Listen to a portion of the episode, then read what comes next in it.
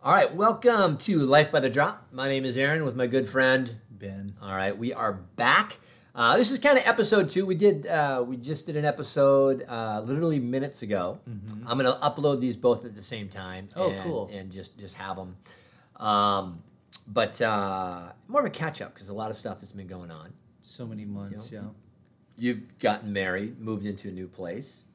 COVID ended. COVID, pretty Ukraine war. That yeah. Oh my gosh, that's right. So There's many so many just So Yeah. many things. It's insane.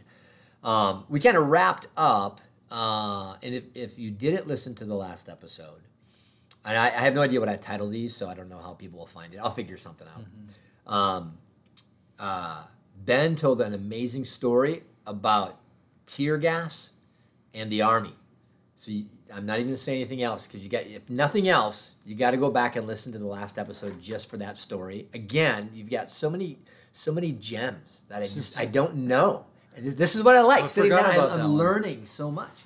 Only time I've ever been tear gassed was in 1989 or 88. I can't remember it. Um, it was at The uh, fall of the Ber- Berlin yeah. Wall, the free fall, where you went to Germany. I remember. And then they tear Uh, gassed. It's so you. funny you mentioned that. I had a friend who was there, who actually brought me back pieces of the Berlin Wall. Wow. And I freaking lost them That's horrible. because that's how I roll. That's funny. Now, okay, so a couple of times this, this stuff like this has happened. So, so that happened. Brought uh, gate, and I'm like, and I'm like, I'm never gonna lose these. I have no idea even what I did with them. I, I probably lost them the same night mm-hmm. that he gave them to me. Mm-hmm. Second, uh, a friend of mine was in Operation, I think Desert Storm back in 19 was that 90 91 started. My good friend JD, he's a Marine or was a Marine. Uh, well, once a Marine, always a Marine, I think. So, anyways, amazing, amazing guy. Um, he uh, sent me pictures uh, of when they were just blitzkrieging through the desert, and Oh, no. pictures of like the oil wells on fire, of Iraqi soldiers just surrendering. They're just like we couldn't even stop. We just said keep going back, right? And he actually sent me sand Wow. in the mail, and I don't know what I did with. These are historic. I know, and I'm like, this could be in the Smithsonian. I mean, come on. And I just, so I guess the moral is don't send me anything as significant because I will lose it. Just At hold that on. time. Hold Yeah, maybe I'll, yeah. Maybe now yeah, that's what's maybe changed. It's uh, a new changed. season, like yeah, said, sure. so. Sure, sure, sure. I think that's that's different. Um, but no, I was tear gassed along with some of my friends.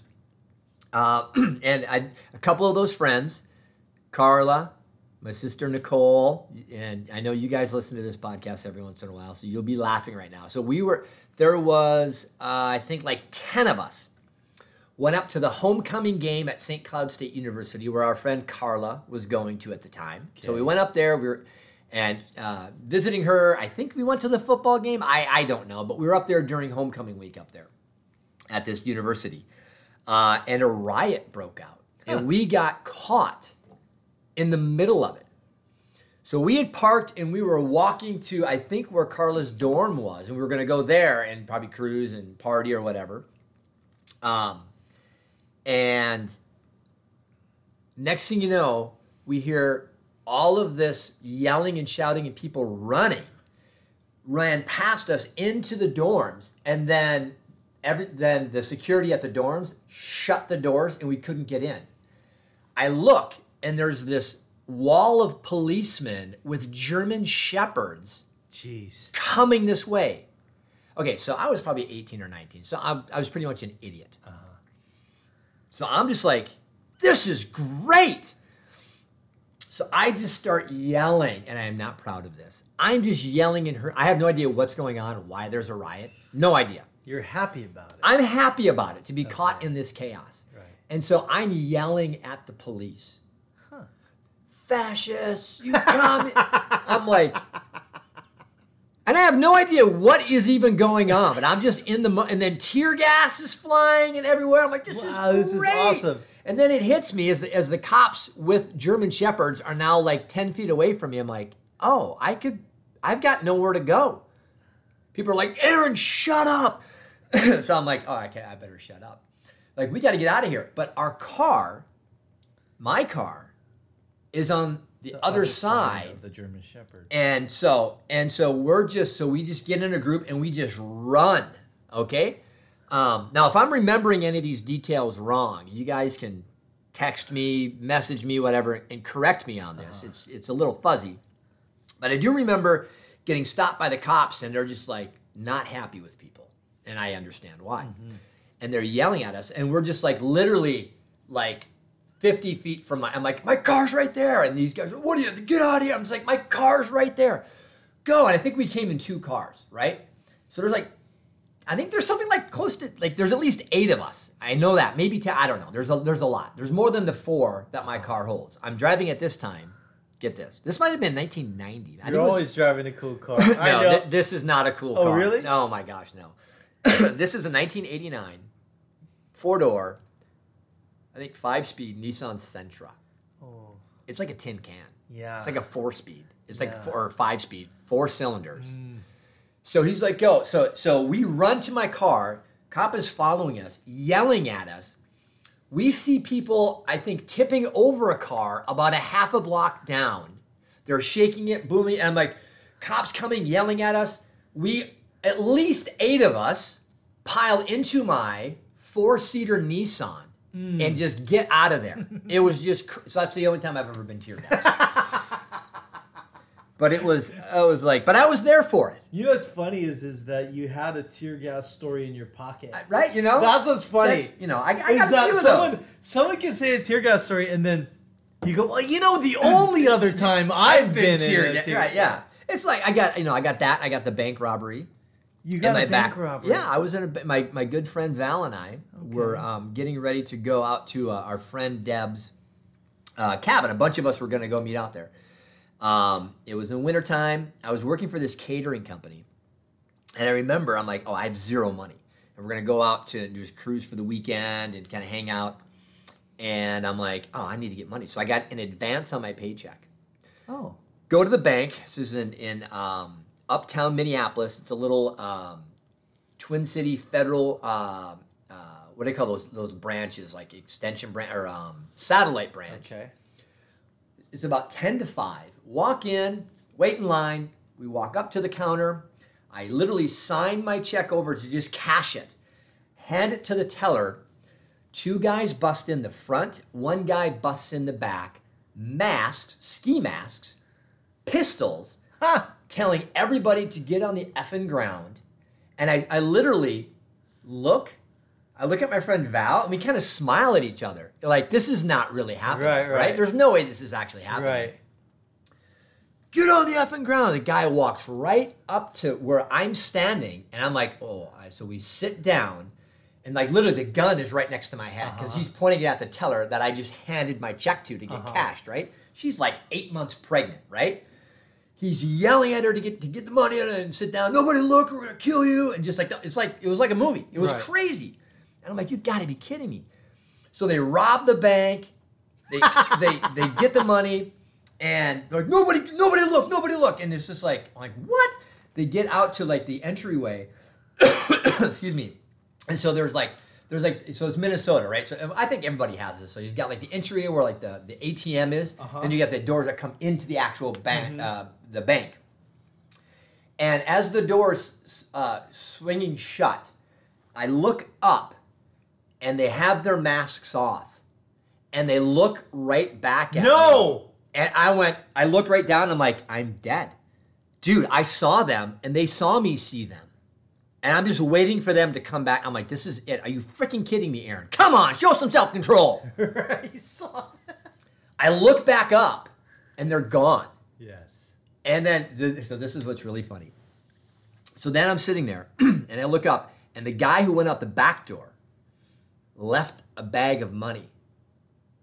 No, he didn't. No, Stop no, it. I did. Stop it. But I thought about it. Yeah, yeah, yeah. yeah. I was like, you know, I'm like, yeah, Aaron, no. I but it, I kid, it literally Sure, crossed sure, my sure, mind. Like, would they know?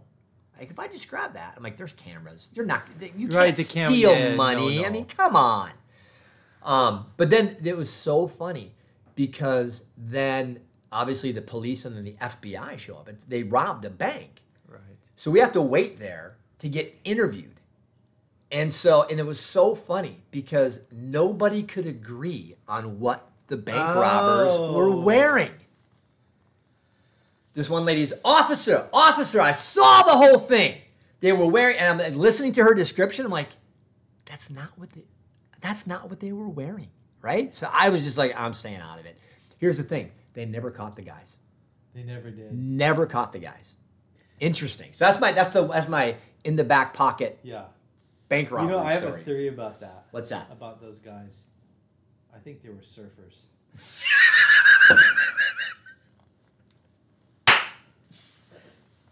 It was you know? Yeah. they were they were probably snowboarders because it was Minnesota in the wintertime. yeah. They were But just they- following the, from season, the man. of Yeah, the- there yeah. you go. All right. That's right. That's right. Dude, I love that you brought the Point Break reference Yeah, into bro. it. That makes it epic right there.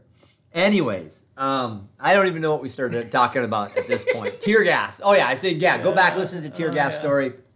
Um, it's good to have those experiences. Those stories in your are back. You those know, are better than the tear gas. You know, that was a, that's hilarious. that's an interesting one. I've had some stuff happen. Yeah. and I love when it when it's more or less.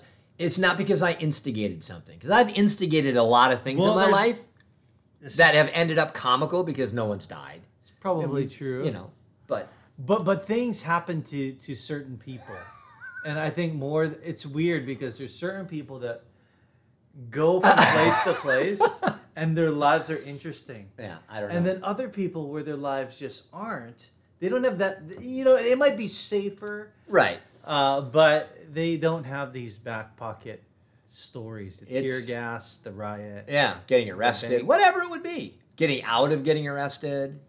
It's very interesting. It's it's yeah. There's there was a there was a, a, a period during probably it was uh, must have been in yeah eighty nine I think. It was before was it that whole time period is fuzzy for me, but I I think it was before I moved to Colorado. I think. So it was in the '90s or late '80s. Anyways, um, where there was a, a like uh, a stretch during the summertime where I was getting pulled over like every other week, and I don't know if it was just the way I looked or what.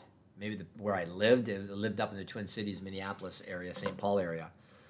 Um, but a couple of times where it was like at night, not late at night, just at night, they'd have me pull over and uh, get over the loudspeaker. Put your hands outside the window oh no way! open the car from the outside. I'm like, what the frick, right? And so, and again, this being the night, so I had long hair, Okay. so I, I looked like I was trouble, right? And I really wasn't. I was a, Right, I was a had the good, I was a good You kid, you you know, yeah. Uh, I pretty much dress the same now. I just don't have long hair or any hair. But anyways, um, and they're like, okay, now put your hands behind your head, interlock your fingers, and walk backwards towards me. I'm just like, what were you doing? Nothing. I don't. I don't know if I fit a description of somebody or whatever. And they do the whole grab your fingers so you can't do Oh anything, pat you down, ask you what you're doing and whatever. One time I got pulled over, and I had been drinking. Right. It was where I drank so much that it hadn't hit me yet, but I decided to drive somewhere from where I was drinking to where I was going, and I got pulled over. And I'm like, dude, I'm dead because I'm I'm gonna freaking I'm gonna blow. They're gonna they're gonna if they give me any kind of test that's it. So I'm gonna get driving under the influence. I'm gonna get underage consumption. It's gonna be it's over. I was just like crap. Sure enough, I'm like no no no. Get out of the car. It's like middle of the day, and he's like, okay, have you been drinking? I'm like, uh, no, officer. And he's about to give me a field sobriety test, which I might have passed because again, I drank a ton real quick, and it hadn't fully hit me yet. Okay. I think I would have passed it, right? Um, and just as I'm about to do the walk the line, nose, you know, fingers to your Yeah, nose yeah, thing, he gets another call. He stops, looks at me, and he's like, ugh, jumps in his car and takes off. I'm like, dude, dodged a bullet So dodged a bullet, right? Actually, I was thinking about this too. I and this is one. Okay, so now I'm um, I'm coming up on four years sober. June twelfth, I'll be four years sober. Um, and I was thinking about this. I was driving my daughter to um, her choir practice. She has every Friday. My daughter's such an amazing, amazing young woman. All my kids are amazing young people, uh, but my daughter just um, she's so just she's super smart. She was, she's gonna be a math teacher. Um, just she's in she does this musical theater troupe, this choir.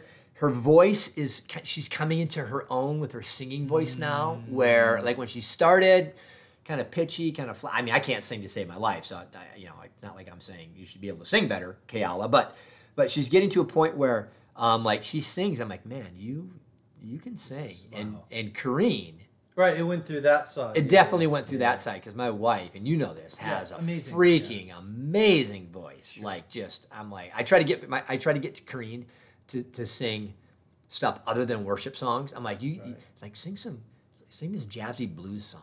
She's like, no, I'm like, you got the, you got the voice for it. You got the that harmonizing voice. It's like she can't hit the high notes, right? But she can't get really low. I'm just like.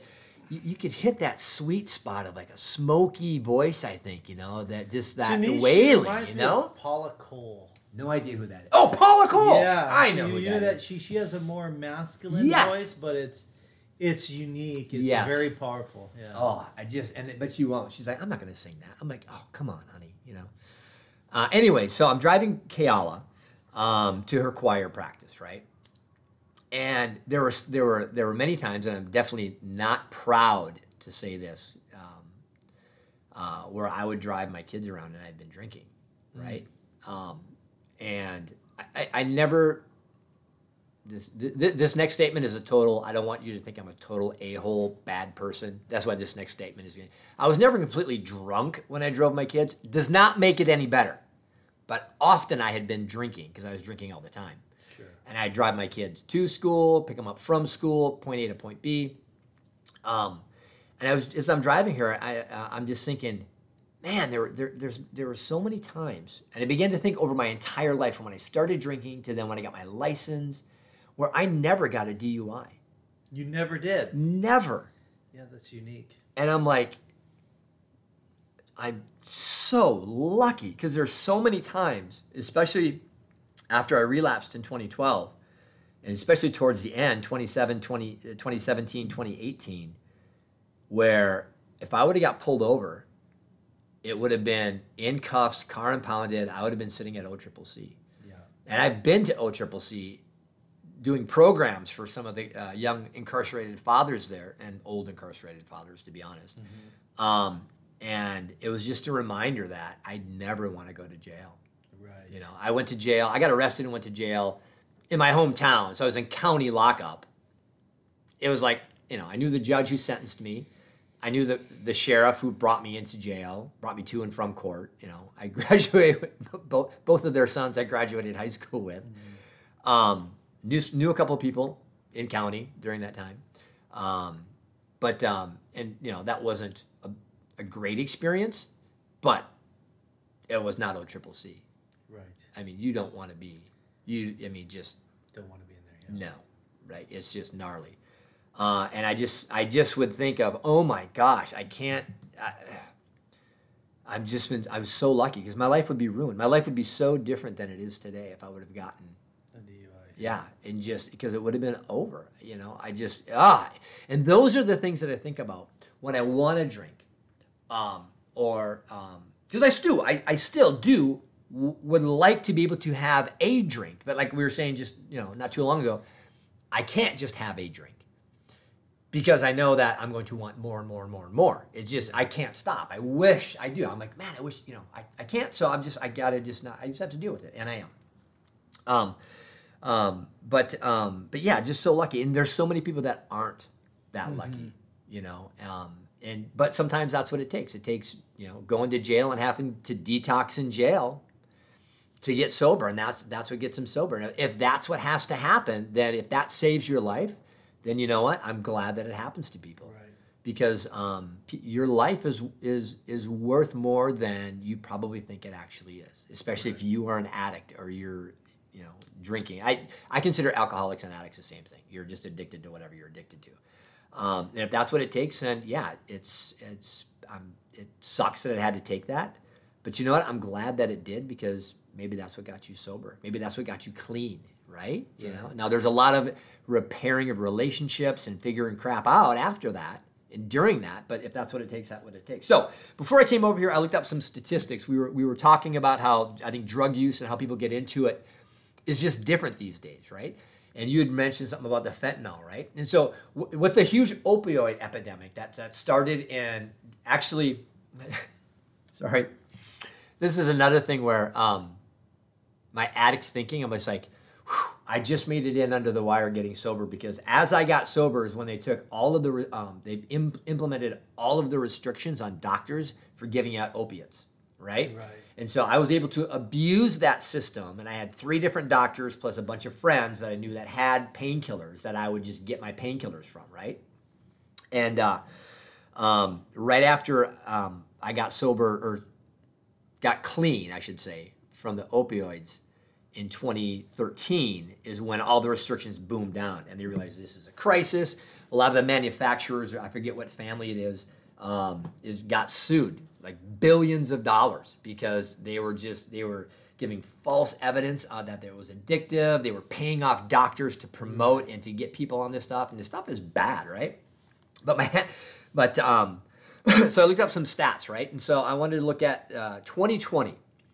Um, in 2020, it said in the U.S. that there were 22 million people who had an active substance use disorder, meaning drugs or alcohol. 22 million, okay? Um, there are, last year, there were 23 million people in recovery, and there were 45 million people directly impacted by somebody's substance abuse, okay? So I was looking up the stats. Uh, it also said that um, in 2020, that one in three households in the U.S. were impacted by somebody in addiction. One in three. Um, and I would say, if you're listening to this, um, you probably know of somebody, uh, whether it's a friend or family member, that is has struggled with or is struggling with a substance use uh, disorder. Um, I looked up in uh, in the world. I think this was a world stat because then I looked up the other stats. I think in the world it was something like 185 million overdose deaths in 2020. That's probably worldwide. In the U.S. alone, in 2020, there were 93,331 overdose overdose deaths in the U.S. Uh, that is up 29.4% from 2019, where there was only 75,151. So that's almost 20,000 more deaths in a year from 2019 to 2020. A lot of that has to do with the pandemic. A lot of um, you know emotional issues coming up. A lot of mental health issues coming up. Isolation. I remember hearing a stat uh, like uh, after the first six months of lockdown in, in was that 2019? When did no 2020? 2020, March yeah. of 2020 is right before my birthday. Uh, it was around this time in 2020 when the lockdown started. Wow. Um, it was a 500% increase in alcohol sales just in that first like six months of lockdown, okay? Um, in Hawaii in 2020, there were 274 overdose, overdose deaths, okay? So these numbers don't really mean anything unless you can compare them to something, right? So I want you to take um, um, that 185 million overdose deaths, right, and compare it to uh, the project the projected deaths due to cancer for 2020, 606,520 deaths Worldwide? um, worldwide, I believe, for cancer deaths compared to the 185 million overdose deaths. See, I think that we, we, um, one thing that we have to realize is that um, that addiction is one a disease, and it is a disease that is out of control. That, and I don't think people even realize it. That it's that um, that is this much of an issue. Um, and so, and I just I like to try to. It, it just helps me understand that um, there are so many people that are lost in addiction, are dealing with somebody in addiction, and they don't know what to do. And this is what. So what? So what I've been doing. I mentioned to you, and I'm going to follow up on this. I mentioned to you, I reached out to Bob Forrest. I mentioned this on the last episode we did. Didn't hear back from him. Totally understand. Um, but if I can, if I can muster the courage, I want to try to actually call him, and I'll probably leave a voicemail. But I want to give him a suggestion. He does this "Don't Die" podcast with a couple of other guys.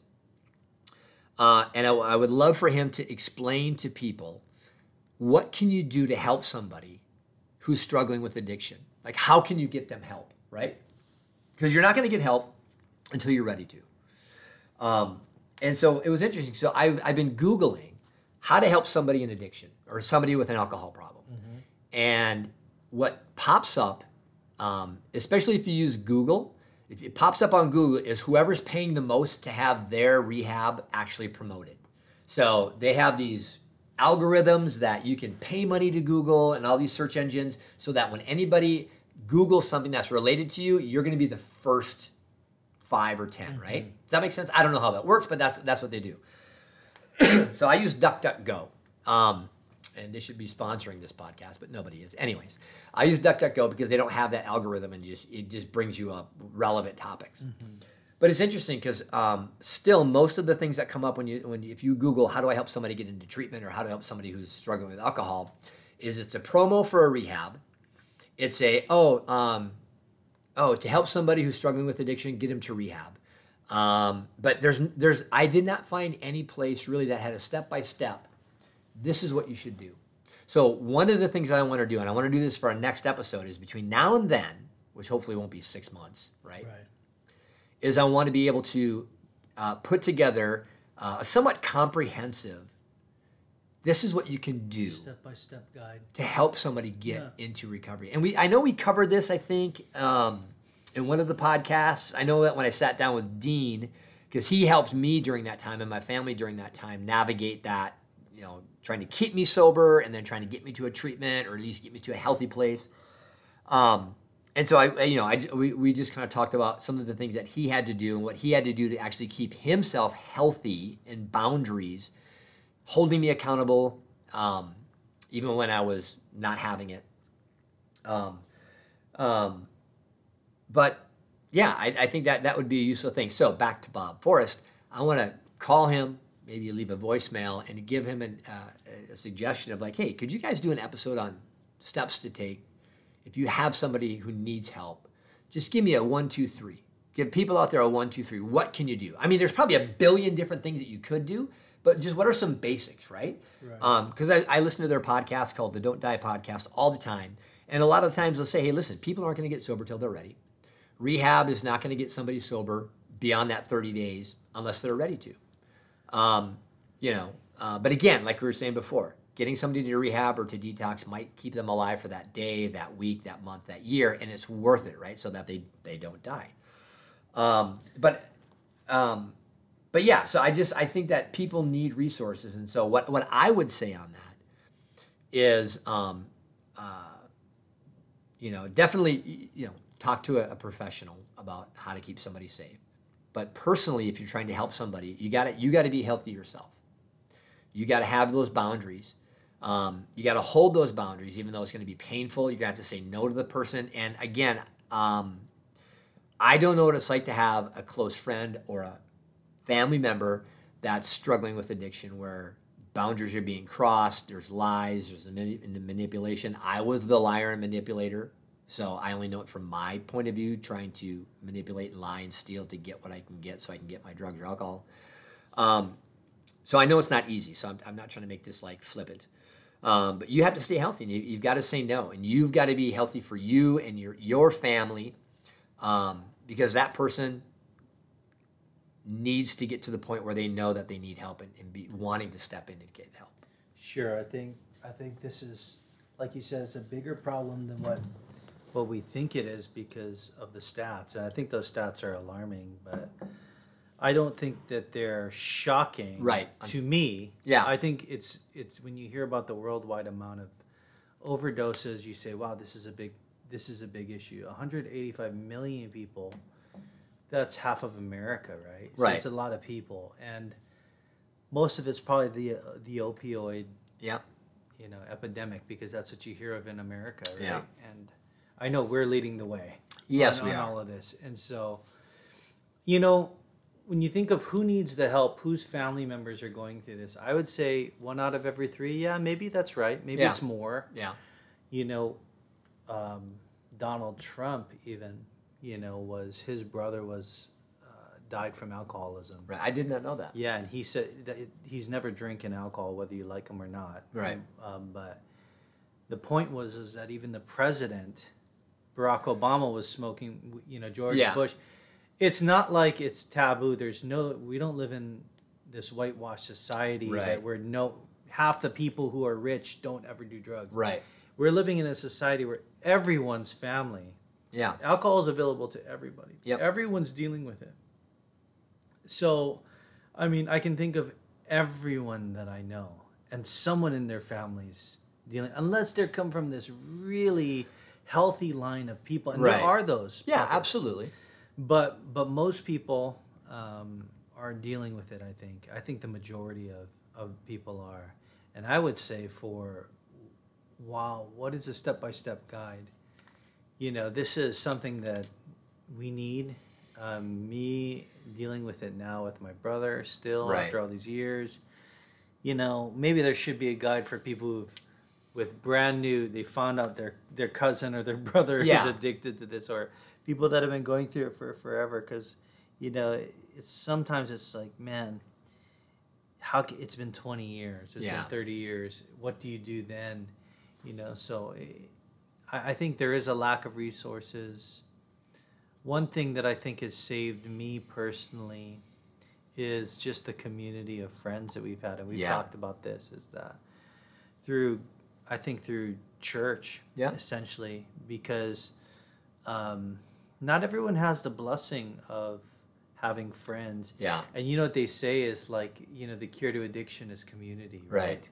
and i think um, the cure to actually the there was that study done by harvard it was an 80 year study i don't know if you've heard about it No. but it was like how, what's the key to happiness over they took thousands of people it's the most comprehensive study Right. on happiness over 80 years and they followed them thousands of people and in the end the key was and this is also they did another study on long life and it was community Right.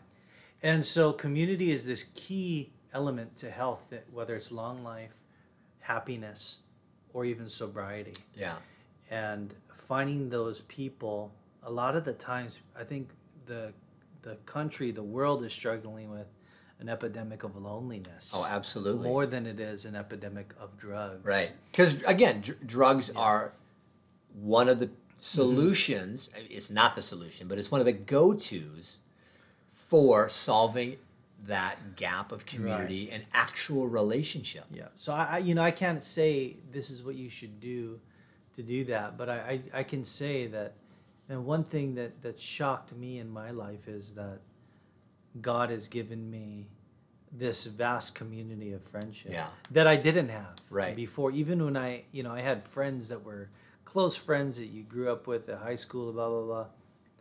But what we have now is way different. Yeah. We have a, you know, it's it's being generous through years, being Yeah. sacrificial, being there for each other.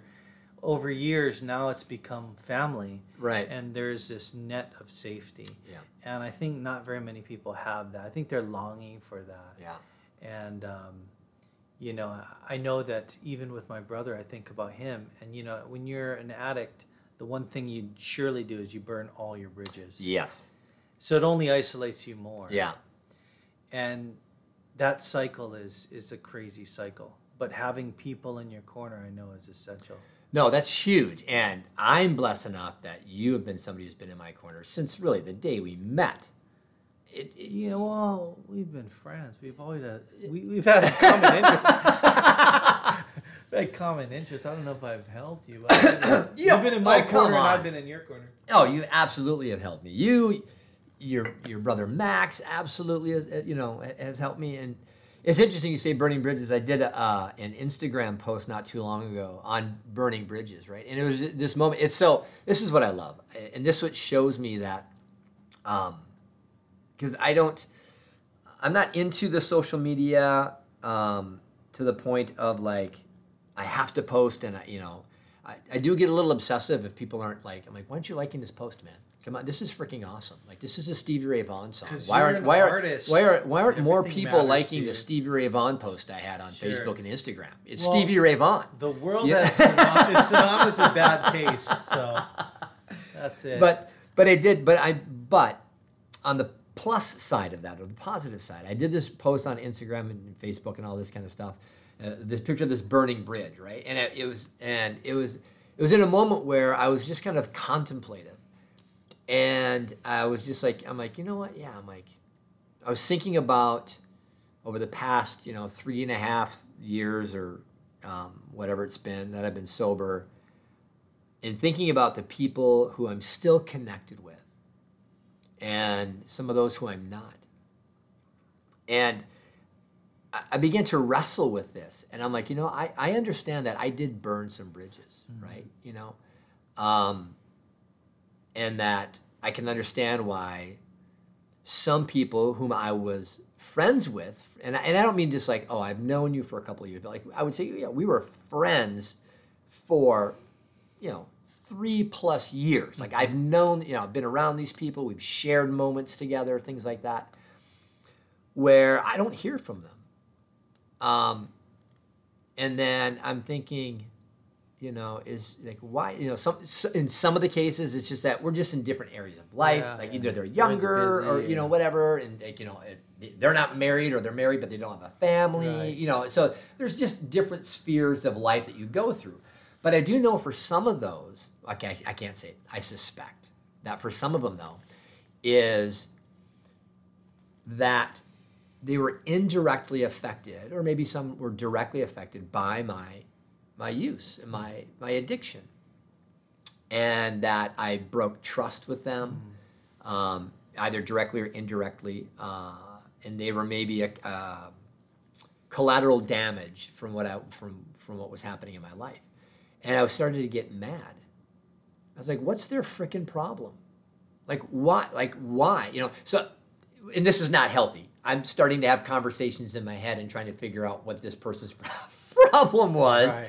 Like what, dude? Don't they know I'm like doing better now? What? They're the one with the issue. Like, it's just it's insane thinking, right? It's, Yeah. it's not healthy processing. So I I kind of put the brakes on that. And that's when I did this post because I came to the realization that, you know what? I can't control other people. I can't control what anybody else thinks, feels, or does uh, in general, or what they think, feel, or do towards me. I can only continue to keep my side of the street clean, as it says, deal with my crap and my garbage, and I leave the other people up to, and I think in the post I put it this way it's just like, hey, the rest is up to the Lord. I know what I need to do. And I'm, I can only uh, maybe have a hope that there's a reestablishing of relationship. Um, and but that's some of the that's some of that damage that comes from being an active addiction is there's people that I may not ever hear from again because even though I may not have directly impacted their life, but I maybe indirectly and just like, oh, like I thought you were like this and now you're you were really like this and oh yeah, you're healthy now, but I just don't want anything to do with that, right? Right. Um, and I've got like perform. I mean, I, I almost said that wrong. I have. I almost said I almost said I had performance issues. Um, let me let me let me let me. thought let- you're gonna say anxiety. no, no. Let me let, let me let me let me. uh, yeah, this And is I was what- gonna say it's all in your Right, mind right. if it's anxiety, Oh, if it's the actual oh issue. gosh. Um, this is where I wish I had the energy to go edit. I just edit that out. But anyways, have a good laugh at my expense. What I'm trying to say is this: is that It happens to everybody. I want Go people on. to I want people to like me is what I'm trying to say. And so sometimes I will perform so that people will like me because in the past like if I've been speaking or teaching or whatever, people come up, "Oh, I love the way you do this," or "I love the way you speak," or "Oh, it's so uncon or it's, it's this." And I'm like, "Good, thank you. I love hearing that." Right? And like, "Oh, look at me. I'm special." Not really, but I feel special in this moment, right? And um uh and and so you know I you know and I've worked on that for years. That now that I'm sober, I'm like you know I cannot and I should not perform for people so that I so that they like me. They don't like me for who I am, then that's fine. I've got to deal with that and move on, right? And I'm getting better at that. Um, so yeah, so um, well, that whole performance thing just threw me off. I don't know what my point was now. Uh, oh yeah, so so so so so I have to work on you know not not getting into that type of thinking, right? And just wanting everybody to like me or to say oh this or that. Uh, good stuff about me. I've got to be able to deal with the fact that I I know I've directly done damage to people's lives. I've made amends for those. Most of those, if not all of those relationships, and I think this is probably not the norm for most addicts, um, have been restored. Um, it's interesting though because there's residuals, especially in my close relationships. Like I remember talking to Dean maybe a year after, or no, I, well, yeah, a couple years after I was sober and started this podcast, and I had him on, and I asked him. He's like, "Bro," he goes, um, "There are times where I just I remember what you were going through, Aaron, and we were so afraid that you were gonna die. Uh, he's like, that I get anxiety, like I get like, I stress out. Yeah, he he was traumatized. Yeah, absolutely. Yeah. And I was just like, and this is something that's interesting, and I knew, I knew that this was gonna happen as time went on and I got sober, right? Because I, for me, being sober, I often think back to especially like January of 2018 leading up to June when I went into rehab, what was going on, what I can remember, anyways, and what people have told me I was like. Because it's such, I don't ever want to lose that icky feeling um, because that helps me stay sober. Yeah. Because I'm like, I was, you know, and I, and, and I think this is a, a realistic thing. Like, I was a horrible person I really was. I was lying and stealing and manipulating and ghosting and like my wife, mm-hmm. my kids. It's awful that I was doing these things. Uh, and I don't want it because I that's not who I am.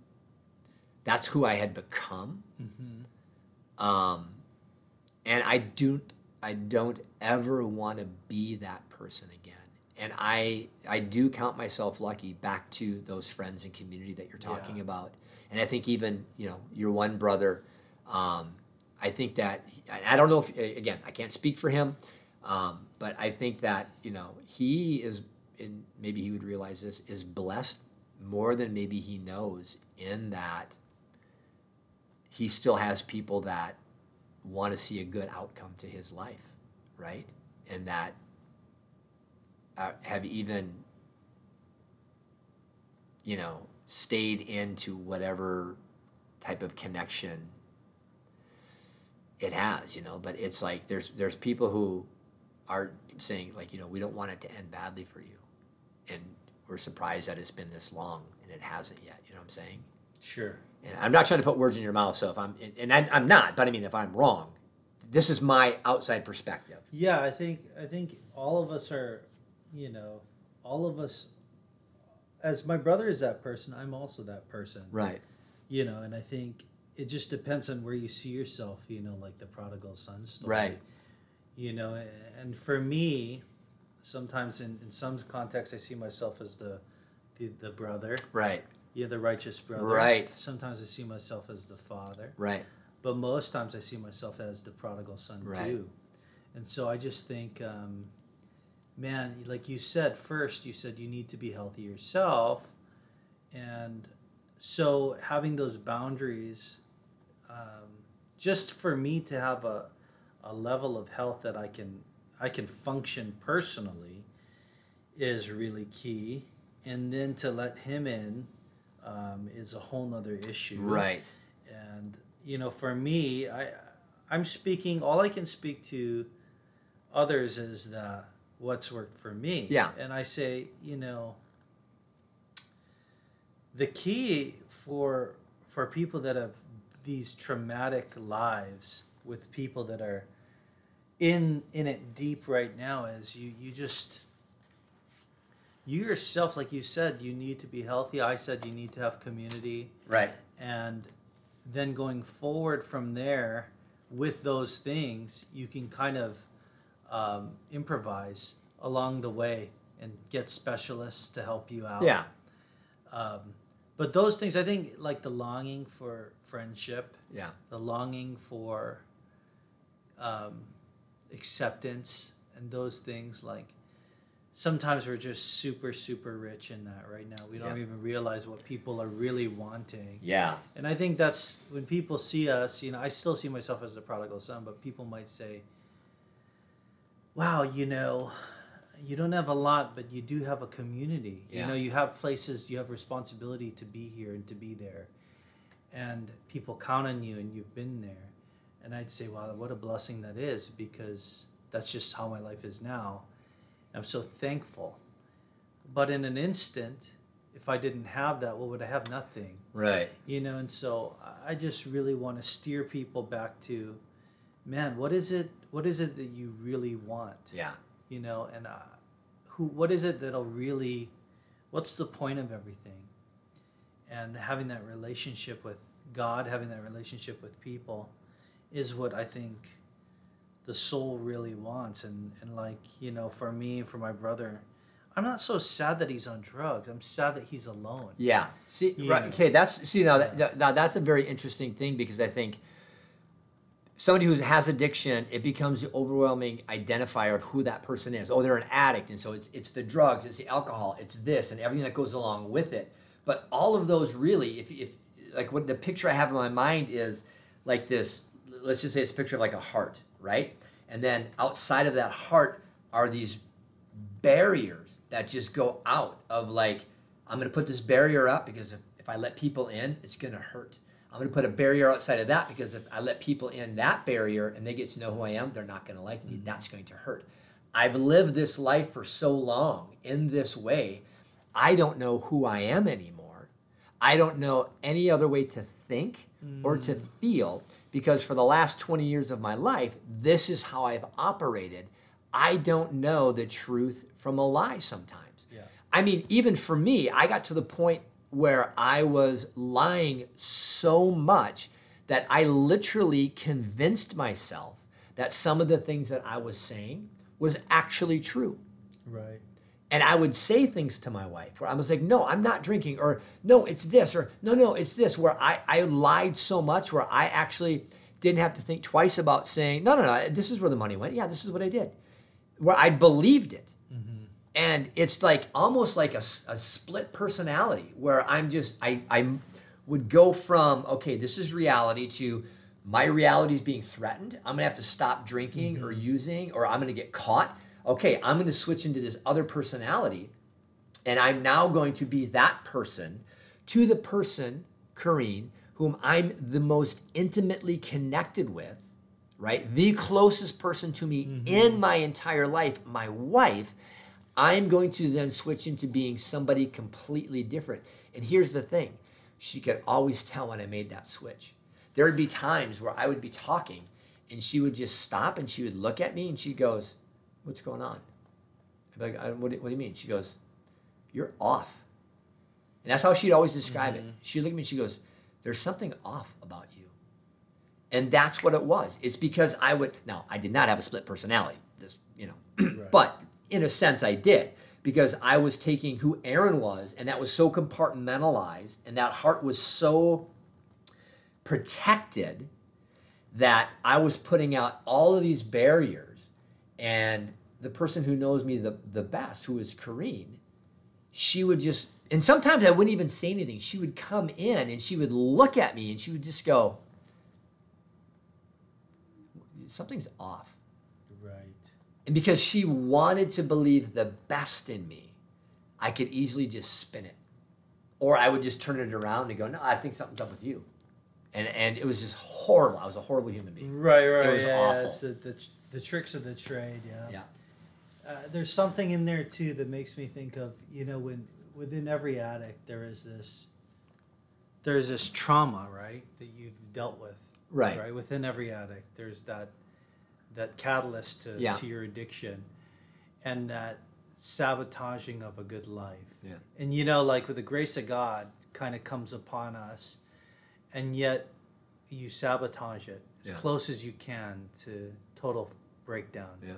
And that's you know like when i see my brother that's what i see it's like man he, he there's so many times he's right there on the brink of freedom and then then the breakdown Yeah. i see that in my own life too you know i sabotage good things um, when and it, it is something that like you said it it, it has to do with um, you being healthy first and the medication is not the problem Right. you know and so you know with even the community is not the healing, Right. right? That's something to help with the healing. Yeah. The it's a different type of support, right? It's a healthy support, Yeah. hopefully.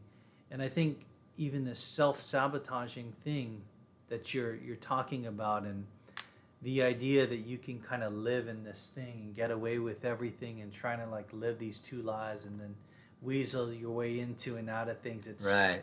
it's too familiar to me too Yeah. I lived that life too because i grew up in that household you know i would say stuff like that to my mom it's not that she said i just had one it's not that you've had one you know like, it's that i could tell oh, Right. you're different Yeah. if you have one Right. i know it's just one Yeah. how many days every day of my life I had that Right. conversation with her. And so, you know, you're and now here we are today, you know, kind of having the same thing like it's such it's such a deep thing. It's really the the the discovery of um, the trauma kind of accepting what what your life was, what my life is, and then moving forward and and I think this is the issue too. You know, when it comes to um, people all having the same level of trauma, that's not true either. Right. You know, you can have someone that is dealt with certain things and it traumatized them. Yeah. But if someone else, you, had dealt with those same things, that's nothing to you. Right. Because your level of trauma was way deeper. So, you know, that's what makes it so hard. I think of my younger brother and I think, wow, you know, he had a level of trauma. Yeah. Because our lives are very, very Yes. weird. Um, and so he's dealing with numbing a diff altogether different level of pain and trauma versus someone else. So how does someone like him find equals to support him? Right. You know, um, whoever's going to help me has to know what I've been through. Right. I have to respect them. Yeah. Or I'm not going to listen. Absolutely. And same thing with you. And so then the pool becomes even smaller. Yeah. So who can really help you? Bob Yeah. Forrest. Right. it's like who can really help me? You. Right. You've been through it. Who can who do I relate to? Right. People that have I respect that have gone through Yeah. similar things on the same level yeah. that I have. Now I don't want my my wife to have gone through what Right, I go right, or we're, right, we're right. gonna be in trouble. Yeah. You know, I want to have a healthy family. Yeah. So, you know, God blessed me with someone that's different. Yes. So she can't be my my helper in that area. Yeah. But I have to have other people that have been in that level Yeah. and because my my trauma level was different than yours. Yeah. You know, and so this is uh, for when I look out, I see all the different people what they're going through now, and I, I think of you know you said, um, how do kids get into it now? Right. Who knows? But why do kids get into it now? Yeah. The trauma's the same. Yeah. You know, the same problems that are ruining families, it's happening at a bigger rate. Yeah. So I don't know how they're going to get in, but they're going to get into something to Yeah. numb it. And so we have to have some sort of plan of attack. The churches, the people, the friends, the people who've been through it. I think this is being equipped is, is really going to be more uh, useful 20 years from now than it is today. Yeah. Well, and I think you know. There would have been more addicts per capita in 20 years, even Right. though they're they're doing different drugs. Yeah. Um, and because I I think what you're saying too is is right. Is it is it you know that that initial trauma, right? And the- it, you know, and I would say I, again, I'm not a doctor, or professional, or anything, or an expert on anything other than my own story. Um, the uh, that but that trauma is a common thread, right? And again, I think it's very key what you said, Ben, which is what's trauma to somebody may not be trauma to somebody else, but it if it's trauma to that person, regardless of what it is, we can't ignore it, right? Because there's a root of that, and that's growing out, and the fruit of that is I'm trying to buffer myself from this, right? Yeah. Because when I say when I got into drinking, age 14, um, it wasn't, I wasn't, you know, I wasn't uh, consciously trying to deal with any kind of trauma. I mean, Sure. my mom died in a car accident when I was six. That's traumatizing. I had a very abusive stepmom, th- you know, from age seven all the way through eight, you know, until I got out of the house, which is traumatizing. But I wasn't like actively trying to get away from trauma. I'm just like, hey, you know, my cousins drank. You know, I was introduced to alcohol from my my step grandfather. Gave me schnapps. I think during hunting season one year to keep warm, whatever. I was like, this is great. It kind of feels good. I was off and running from that one, and it wasn't like he got me drunk. It was just a little sip, you know. And I was like, this is great. I feel wonderful. I want this feeling all the time, right? I'm sure some of that stemmed from, you know, wanting to be comfortable with who I am and not being able to control my environment at home and all that kind of crap. So I guess maybe it did come from trauma. Anyways, but I wasn't conscious of it. Sure. Um, but at the same time, you know, I have to be aware. Like again, I was I was saying before, I've had the privilege of being able to have people reach out and go, "Hey, Aaron, can you help so and so?" And I'll be like, "Hey, I will. I'll sit down with whoever if they want to sit down and talk to somebody. I don't have the answers, but I'm willing to listen. And sometimes that's that's all the person needs, right? And a lot of times we have the answers to our problems. We already know what they are, but we need to process them out. And then we need somebody to say, "Yeah, you're right. Okay, so what are you going to do about that?" Right. I can put you in rehab, I can get you to detox, I can give you the ride, but I can't do the work that needs to be done once I drop you off. Mm-hmm. You know what I mean? You know, and that's where the boundaries come in and, and things like that. But that, that that sense of community, as human beings, we were created, we were wired to have relationship with other human mm-hmm. beings. So I look at the last two years of this pandemic and isolation, and I'm like, holy crap, the issues are coming in the next five years. We are going to see a generation that has major social anxiety, doesn't know how to relate to people. Why? Because they've been stuck inside having to FaceTime or Zoom or text or IM or Discord or whatever their friends. And they're sick of their family because they've been stuck with their family for the last two years, right?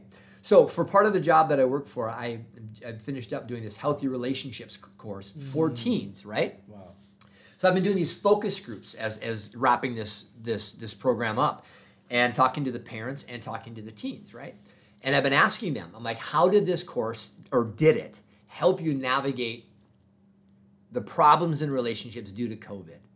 And across the board, I've done uh, like a hundred, I've taken a hundred people through the, these, these Wow. focus groups, right? Okay. Um, and across the board, both parents and teenagers say, one, it helped me because I had to communicate with my family because I couldn't get away from them. I was stuck with my family for months on end. It was like solitary confinement with my parents, or the parents, solitary confinement with my teenagers. And the biggest thing that came out when I say all the lessons that we talked about, what was that? They said the communication piece, where I was forced to have to use these methods of clearly communicating and being able to explain why I was feeling the way I was feeling and be able to listen to what the other person was saying because I had no choice because we were stuck in the same freaking house together mm-hmm. for months on end. The other part of that was teenagers saying, now that restrictions have been lifted, I am anxious about what it's like to hang out with my friends in real life. I'm having an issue connecting with other human beings when we're face to face now. That's a huge issue because at our core, we want, and then put on top of that all of the anxiety you have just as being a teenager, wanting to be liked and accepted and having to perform. You know, I mean, just everything that teenagers from the beginning of time have dealt with, right? Or human beings. Um, and so, I, so it's very concerning to, to think about this because it all comes down to what is it going to be their go-to? Is you know because we we're seeing addicted addictions across the board with gaming. Sure. It's whatever you can u- use to step out of reality, have control of your environment, and get get out of that which makes you anxious. That's what because you have to you have to learn how to deal with with crappy things in your life because that's life, right? Right. um, you know, it used to be, I, I, and I'm, I'm dealing this, with this with, with my teenagers right now because, um, and I've said this before, for my graduation from high school, I got luggage. The message was clear. Aaron, you're a high schooler. You're going to school. You no longer live here. If you want to visit, that's totally fine. And my dad actually said this to me. You don't need to come home every weekend, Aaron. You can, you know, you've got your own place to live now. You're going to school. And I was just like, dude, are you kicking me out of my own freaking home? And I felt like he was. He's like, no. But you, what he was saying was essentially this you're an adult. It's time to go and live an adult life. Figure this crap out. Right? And I had, like, I was, you know, and then after he died when I was 18, I was, you know, again, I had community. I had people who cared for me, but I was still alone in the sense that I had to figure out how to navigate life. Right. And I'll never forget. I was I was skiing one time. It was this, shortly after my dad had died, and I had knocked myself out skiing, wow. and uh, I went down to the the ski patrol, and they had checked my eyes. No, you're not dilated. I'm like, I don't remember coming. They're like, did somebody come with you? I'm like, yeah, I got my friend Scott. He's, you know, he can, okay, you need to go home and go to the ER because if you can't remember showing up, there's head trauma, right? Right. Uh, and they're like, do you have somebody with you? Like, can you call your parents? I said, oh, you know, my, my parents are dead. And this ski patrol, she's probably like in her 40s or so. She just stopped and she goes, oh my goodness, who takes care of you? And I was like, oh, I just take care of myself. I, I didn't think about like how off how like like that was not normal that was. I know. I was just like, oh, I'm on my own. So yeah, my friend will take me home and we'll, I'll go to the ER. We'll, we'll figure it out, right? And years later, and I think is, that came up again after I got sober, and I was thinking, and that the picture of sitting in that ski patrol trailer, and this just super kind ski patrol woman just looking at me, and she just softened, and she's like, well like, who takes care of you? And to me, I was just like, oh, I'm just I'm on my own. So yeah, not a, it's not a big deal. I don't know what like you know. I, I didn't think twice about it. I wasn't just like, oh, I don't know. I just I, somebody has to. I was just like, I just take care of myself, which I wasn't doing a very good job of at that point in my life either. And truth be told, I had tons of people that were caring for me, right? But it's still different. Um, and so you know, it, it, again, getting back to what we were talking about, it's about having that community. And I think about one of the only reasons that I'm still alive and that I am still sober and that I'm still married and that my kids don't hate me is because of people like you, your brother Max, because of um, Dean guys and these people who I'm sure were very annoyed with me during that time, probably didn't like me during that time, but were willing to say, okay, we're going to help this guy out, you know? Yeah. You're unique. Though. You're humble. I don't. I don't know about that. You know, I, I so you, you know, I, I just think it's it's really really. Um, this is what shocks me. Whenever we get together, I hear those different stories about you, and then like that's a really deep story that you remember that what she said to yeah. you, and then you looking back on it, or maybe at that time, you, you can have, you would have said wow, maybe I am dealing with stuff that's not normal. Right. I think a lot of the time, what an addict or someone might be longing for is is that uh, like a, temperature read. Yeah. From someone to say, you that's know, like good. You, you come from these broken homes. Who's gonna be there with the voice of authority to say, that's not healthy what right. they did to you. Wow. You know, and so a lot of the time, unless you get into these, what part of what the community does is is reflect that. Yeah. So you know, um, and that that leadership is is really really rare. You know, our, the last church that I was at, we did a small group for a long time, and the small group met every Wednesday night, and it was mostly twenties and thirties, all the way up to nineties. Right on. Come on. But you know, part of the goal of that group was, and I was leading it with two other friends, was that you would reflect back to people. We would ask a question. Right. And this is where the community comes in.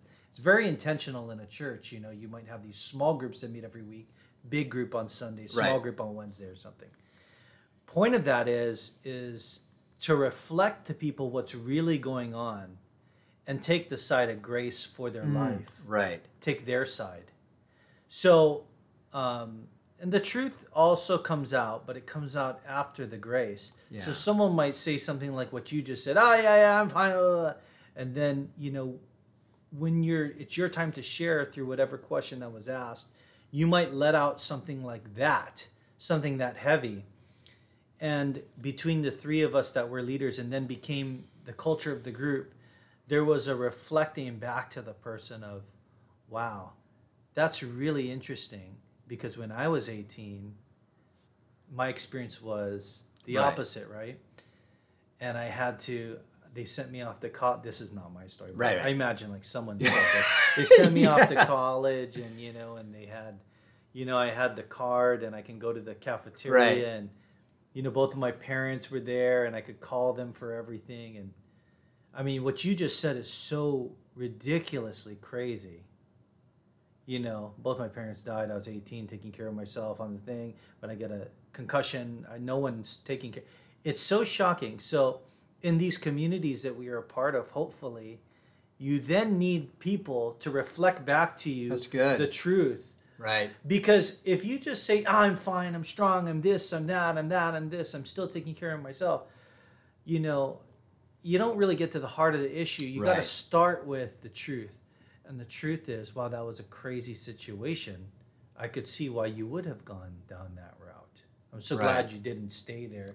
And even if it took you 20 years on, then maybe that's a short amount of time. Right. Because dealing what you went through, Right. I've seen other people with one fifth of what you went through take twice as long as you to Right. get to where you are today. So that's why these communities of the church is so important. And even within these communities, a lot of the times they're just superficial, whether it's at a church or even whether it's at that rehab that you went to. Right. You said it was didn't even help.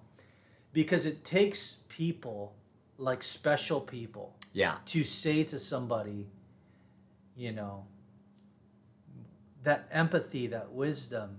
Thank God you had Dean during that time. Right. Thank God you had someone who'd been through that. Yeah. He hadn't been through what you've been through, but he'd been through enough wisdom Yeah. to say, wow, that must have been tough. Yeah. Here's what you need and somebody knew what health should look like, Right. right? It's just like okay, because I remember I would continually say to him is when I got sober and back from the rehab in Minnesota, the retreat that did work, um, because I put the effort in as well, but it was healthier. Anyways, um, was we would talk about stuff, and and and what would be like I would always use this illustration, and I would kind of put my hand, uh, you know, put my hand up and kind of do this horizontal line and go. So this is what normal adult healthiness looks like. And when I first got out of rehab, I was I'm just like I'm not there yet. Like and then I'd have these moments of like where I would do something correct and Dean and I would, we would meet every single week and we would debrief stuff, we'd talk about stuff and just kind of our normal flow of stuff. And and and I would have these epiphanies. And I'd go, wait a minute. He'd be like, oh, that's great that you did that. I'm like, oh, so this is what like normal adult healthy life is like? He's like, yes, th- this is what normal adults do. Do. And it wasn't condescending, like, why, why haven't you grown up and why aren't you acting like you should? He was saying, yes, you, I had something to gauge where I was at against. And it wasn't something so lofty of like, you have to, you ha- if you're not doing this, you're doing it wrong. Like, and you're not good. It was, the basics of adult. yeah, wow, Aaron, health. you process that emotion healthily. Whoa, you instead of lying and manipulating, you were just honest and had a conversation.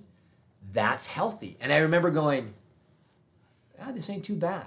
Yeah. Like not living in chaos and doubt and fear and anxiety is kind of nice, you know. But what you're saying is too that reflecting back, and um, you're not telling the person what to do, but you're saying, "Hey, have you thought about this?" Like meeting you where you're at, uh, meeting that person where they're at, helping them to then bridge that gap of you shouldn't, yeah, you need to be here, but saying, "Wow, look at, wow, this is great that you're there," or like, because I still, um, you know, I realize that my story is not the most gnarly story in the world. There's tons of people, billions of people who had it worse than me.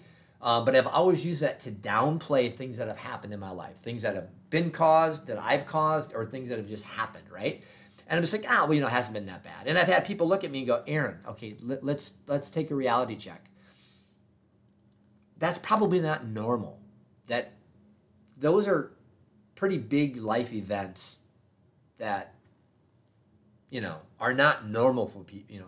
And so i have to remember that grounds me to go oh okay so i'm not to walk around going oh yeah here's my story and you should see it's like okay no i'm to have the reality of what's happened in my life what i've tr- what i turned my life into and how my life was turned around. I'm grounded in that now. It's not a badge of honor it's part of my story and i can use that to help others and meet people where they're at right Right.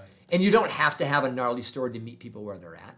I do think, though, to have an authentic connection, if you're going to try and help somebody change, somebody has to be introduced into their life that knows the BS, knows the heartache, knows the chaos of addiction, because you, you just, they're, again, I can sit in a room full of people who aren't addicts and they can empathize with me and, or sympathize with me, but maybe not empathize with me. They can maybe have compassion with where I'm at, um, but they don't know what it's like. Whereas if I go to a room full of addicts or drunks and I tell a story, and what most people would go, oh my gosh, we're laughing about it because everybody knows what it's like to be in that state of mind and to make that stupid decision and still come out alive Right. and there's just a different connection and there's a normalizing of insane behavior not that it's appropriate but oh great we all have a similar experience of like doing this and thinking that it was normal and now that we realize it's not we can laugh about it in situations that really aren't funny but they are now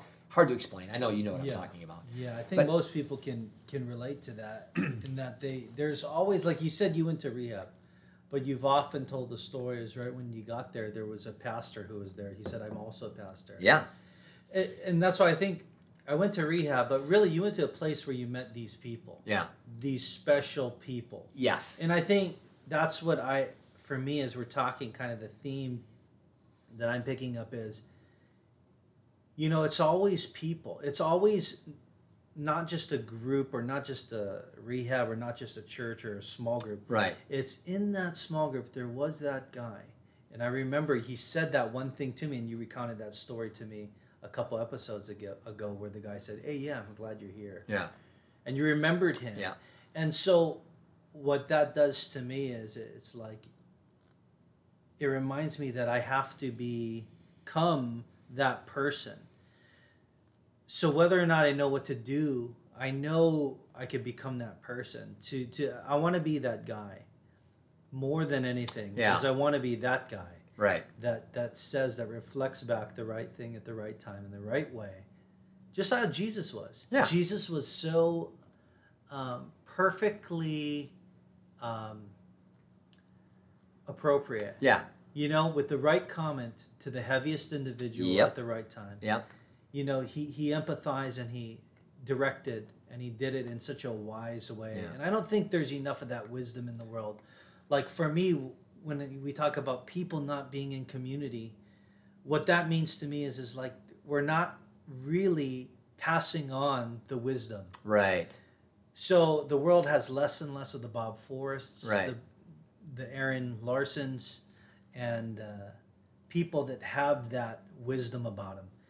You know, when I became a Christian and I went to a group, it wasn't the, the songs or the church, it was that that person said, Hey, here's my guitar. You play take this home with you. Right. It was him right and you know like community is important because of the people you meet there and they got to be deep and they got to be empathetic and they got to be wise yeah and they can really really help and you know with this next generation i just i wonder how many leaders were i wonder if the wisdom's dying Yeah. because we're not meeting we're not passing it on Right.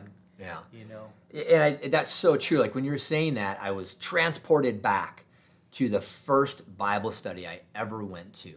I was unsaved. I was I was going because the girl that invited me was hot, and I just wanted to hang out with her. It had nothing to do with really with Jesus, as, as far as I was concerned. But when I stepped into this place, it was in uptown Minneapolis, the funky artsy community of uptown by Lake Calhoun. Uh, the pastor and his wife who ran this Bible study, Andy and Sue Boyer, love these guys. I haven't talked to them in probably 10 years, maybe messaged them once or twice or whatever. Two of the most amazing people in my life, um, and um, just and what, this is what was so awesome about them is here I was, I was in active addiction then, um, going to this Bible study, not knowing what to expect, and they were just themselves. I didn't have to act a certain way, and everybody else in that room was just authentic and i'd never experienced that. Nobody was putting on airs or talking in, in a language that i didn't understand. They were just themselves. We had uh-huh. people with purple hair and nose rings sitting right next to these like chemical engineers in sweater vests and glasses. Hmm. 15 years apart in their age and they're sitting together talking and i'm like this does not compute like how are you guys even in the same room like this is different cultures colliding but unbeknownst to me the common core was jesus was authenticity and that was the beginning of my of my christian experience and that's what ushered me into wanting to have that relationship with jesus right, Right. if it wouldn't have been that it would have taken me a lot longer to get to where i needed to be Right. there's just no way it would have happened Yeah, thank God for those two, right? Like, you know, they were able to meet people where they were at and set that culture of authenticity Yeah. that they had to set. And so, someone like you who was coming from a hardcore background there for chicks, you know what I mean? You didn't come for like Right. the Bible. absolutely not It really was, and I think this is where a lot of addicts, you know, they they're lacking these places to go to, whether they're rehab, whether it's a church, and if they are, they find them. I know people find these places all over the world with these real people and this wisdom to help people, but.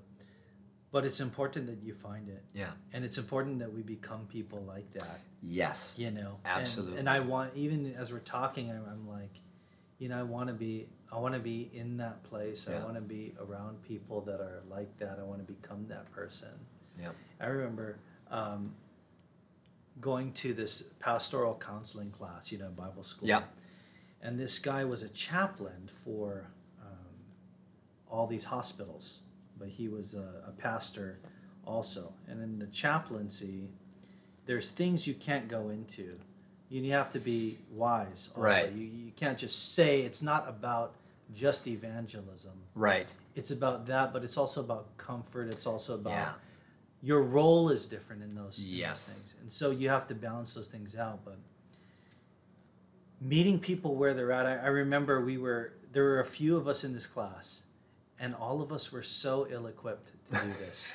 People would start sharing what's going on in their life and he would coach us as a group counseling right class. right. And all we would do is just we'd hit hit it with the advice. Right yeah. Boom boom boom. They'd share something. Someone comes with something deep. Yeah. They're they're pearls as jesus calls it. Right and these it's like Job with his friends right? We just shut well you should do Yeah, this yeah. you should do that and boom boom boom boom boom. And uh, by the end of the class some people got it some people Yeah. still don't get it. Right. But by the end of the class you learn about um, wow that must have been difficult. Yeah. I can't imagine what you've been through. Yeah.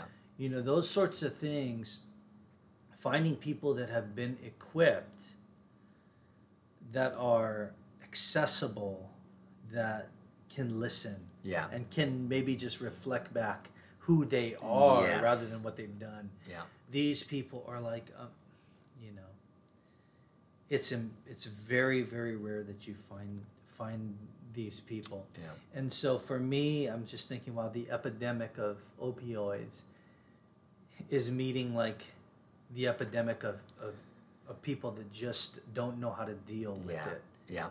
But and I, I think you hit on such a key thing i think we're going to wrap up with this is you said so many wise things right there ben that are so key that i want i want people listening to be able to understand. So this is any this this is the equipping portion of life by the drop. I think this is what we're going to do. Um, but but but no it really is it really is. Because um, because i'm telling you right now um, you don't have the answers for people and guess what? You don't have to have the answers. And even if you do have the answers doesn't mean you have to share the answers. Mm-hmm. Especially when it comes to addicts we're not going to convince them into recovery. They have to be convinced themselves to step in. In a sense, it has to be their idea to want to get help, right? And there's gonna, you know, and there's gonna be resistance even after they go, yes, I need help. Step into it. No, no, no, no, no. I'm good. I'm good. I'm good. No, I, I don't need this. It, it, it- and it's just like, no, no, no, no. You, you put you stepped into this. Now let's fit. You know, let's see it through. But I think what was so wise about what you said was, um, having and wanting to give advice to fix the problems. Now, is that a bad thing? It's not a bad thing to want to help somebody to solve their problems.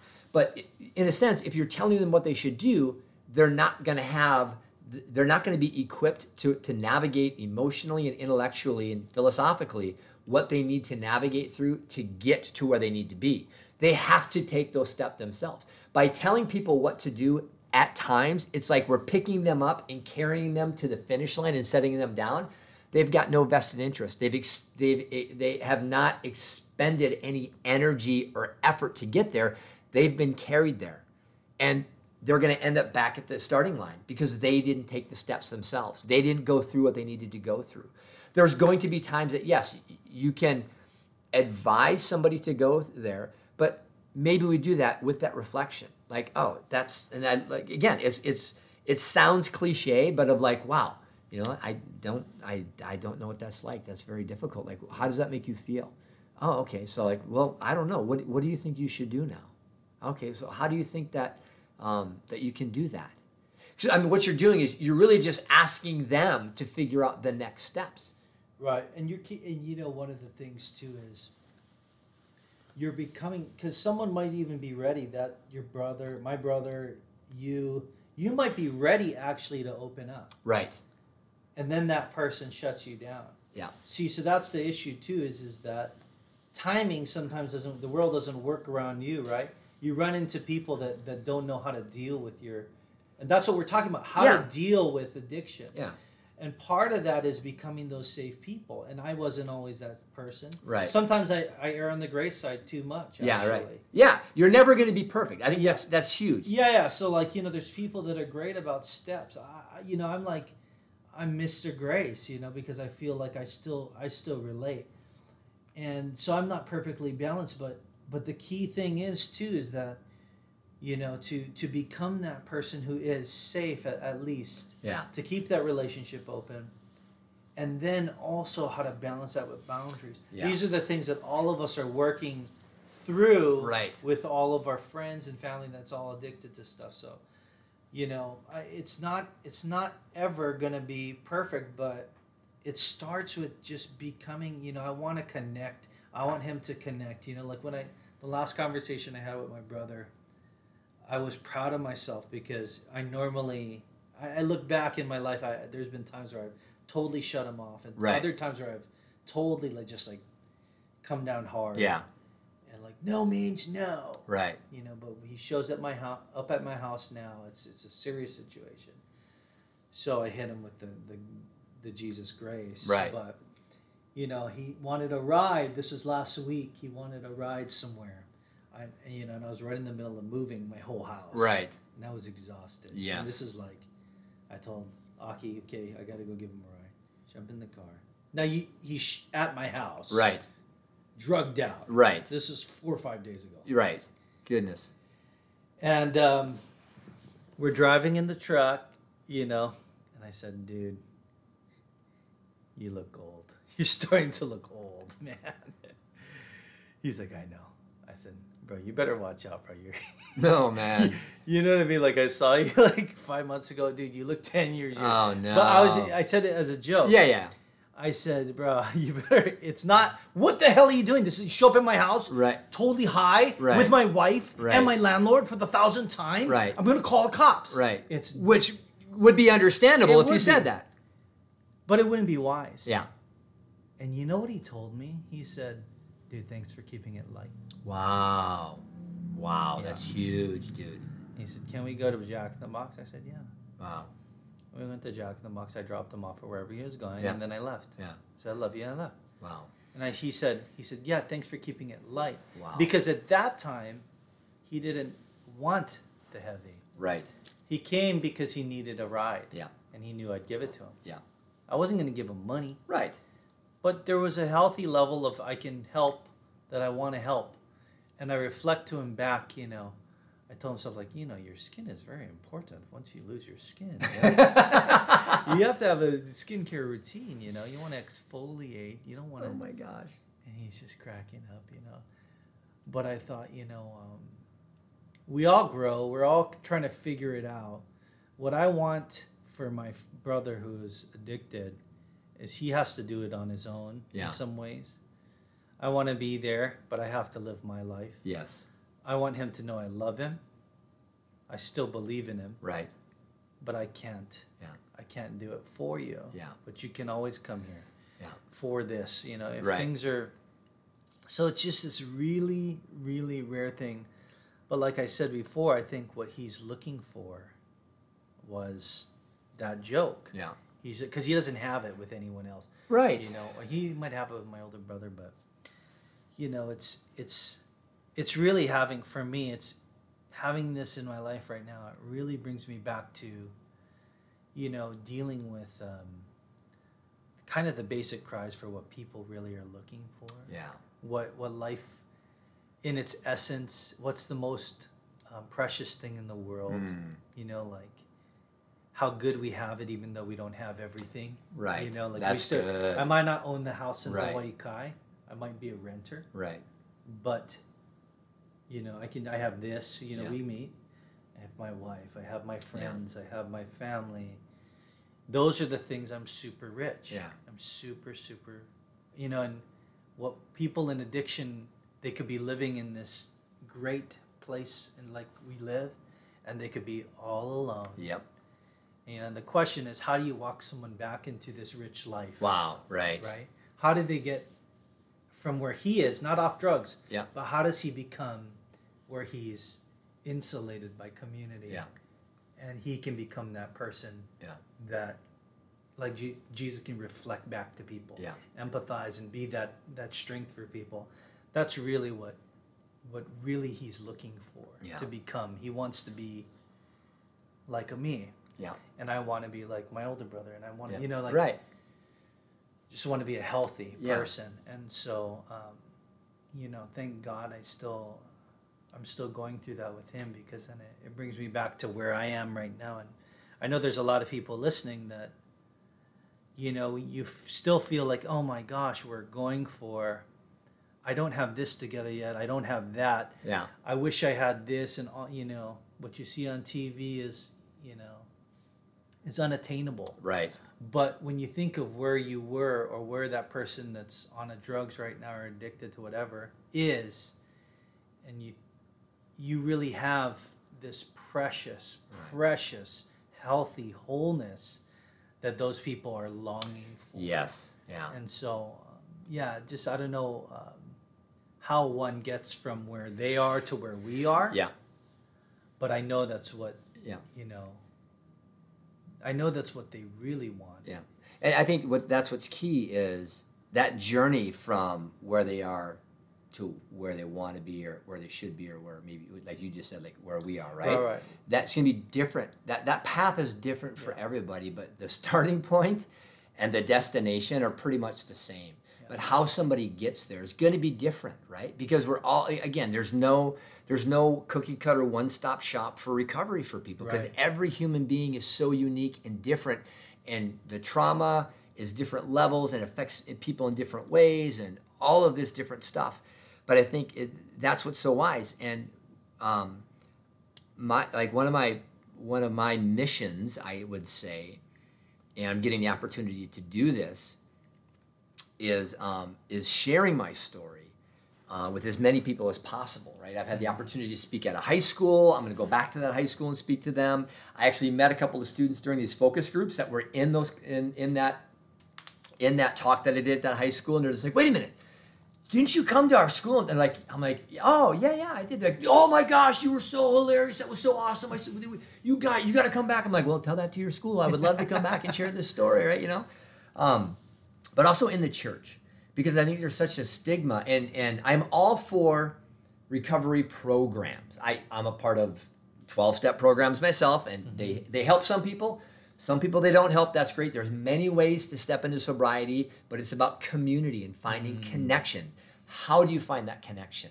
And what makes me concerned sometimes is that we're taking church and we're turning it into oh, we've got an addiction program or a recovery program. Is that a good thing? Absolutely. But when it becomes something separate from the body of Christ, you still are isolating people that have issues and you're still making them feel like outsiders. So, again, I'm all for like to celebrate recoveries or I, those are definitely needed at churches because mm-hmm. if you're a Christian going through this, you might not want to go to a different 12 step or anywhere else, right? So, if that's a way in, great, that's great. But make sure that you're bridging that gap, that this isn't that separate side thing that you go to, you know, oh, oh you go to the recovery thing, you know? Um, and hopefully it doesn't become that. That it's like, no, because I'm guarantee you, everybody in the big room on Sundays needs to be in the side room for recovery because we all got stuff for that we're dealing with. That's There's right. all things that we're powerless over that uh, that we're powerless um, and that we that we need help with, right? And that begins with us being able to do exactly what you said: um, listen, reflect back, help them solve their own problems, and being a source of connection, even if just for a moment for that person, like you were for your brother. Hey, thanks for keeping it light. Can make all the difference in the world. That's all right. the difference in the world. That's right. And I think too, with uh, you know going into the church thing too, man, this is this is one of those things because of the pandemic, the churches now are just getting back to meeting, Right. but a lot of people haven't been coming back because they might watch online Yeah. or something like that. And I think this is this is the issue. And you know, it's funny because what we were talking, you know, my, I used to be in charge of small groups at a church. and Right. you know, you say things all the time because you know they're true. Yeah. But then the longer you're at it, you go, "Oh no, that's why I was saying it." And so we, I, you know, we would say stuff like, "Hey, you know, small groups are the heart of this church. You know, Right. what we do on Sunday is is important, but Right. what we do on Wednesday Right. is even more important. It's great to celebrate, but it's more important to be seen and to get to know people and because what you need is community. Yeah. And I think really the role of of what the church is is is not the education center Right. which you're going to get from watching it. Right. It's not the worship time. Right. It's the worship education together. It's the community part that's Yeah. more important. Yeah. And I do believe that. And and so for me now even because I'm part of a church right now and we haven't been in a small group. So I'm thinking even as we're talking and this applies to people who aren't Christians. Right. Because whether you better find some somewhere, I better find somewhere where you have this. Mhm. Whether it's you know you have the the thing every Sunday you guys have family dinners or whatever. You have that place of connection Yeah. that healthy it makes life worthwhile Yeah. the relationships and everything like that and and the churches right now are are going to be they're trying to get people back but i wonder if they're trying to get them back to sunday you know why do we want them back why Right. do we want them back and what do people really need Right. you know and i think it's still back to that small core Yep. the people that they can be honest with and Yeah. Yeah. I, I my personal philosophy is, you know, Sundays for church is where we gather together to to to worship, to give God his worth, right? We acknowledge that in song. We, we do have the opportunity to have scripture and to be fed in that way too. There is a learning moment there too, but you should walk away from a Sunday um, not just knowing about God or Jesus more, but um, in some way there should be an emotional change, not just a philosophical or intellectual. Oh, hey, this is great. I understand more. But how is it affecting your life? Because if it affects your life or your heart, I would say, the core of who you are, then it's going to bleed out of you in a good way in your daily relationships, starting with whoever's in your home to your out, out, out, out, right? Your work Yeah, or your friends yeah. and stuff like that. And that's that's what marks the change. Again, back to that Bible study. The reason I kept coming back wasn't because of the girl who invited me. It was because these people were real and authentic and they accepted me for where I was at, and I was very annoying. I was and I was I was up and down, and I was moody, and I was ornery, and and and needy, and and they were just like, yeah, hey, we hope to see you next week. I'm like, really? God, do I want to come to a place that would like actually want me? You know, as Woody Allen always said, right? I'd never become a member of a place that would actually have me as a member, right? You know, that classic line. Um, but that, but that's what it is. So to wrap this up, just want to say, uh, well, one, thank you, Ben. It's been great. Thank you. Been great. I love your wisdom and stories, definitely. But again, if you're out there and you're struggling with uh, addiction, I hope that you've not just gotten some um, some inspiration, but I hope that that you realize that there is hope, that you can do it. Ask for help if you need it. There's no shame in that. I know everything in you is gonna is gonna say, yeah, but they're not. They're gonna reject me, and you know, I've, I've burned too many bridges. But I, you know, there's somebody out there that that is going to um, is going to help you. That's going to listen to you. They're not to solve your problems. It's going to be a hellaciously hard road, and you are going to go through a lot of pain um, but it's better than dying. And you can step into, because when you step into recovery, you're recovering back your life.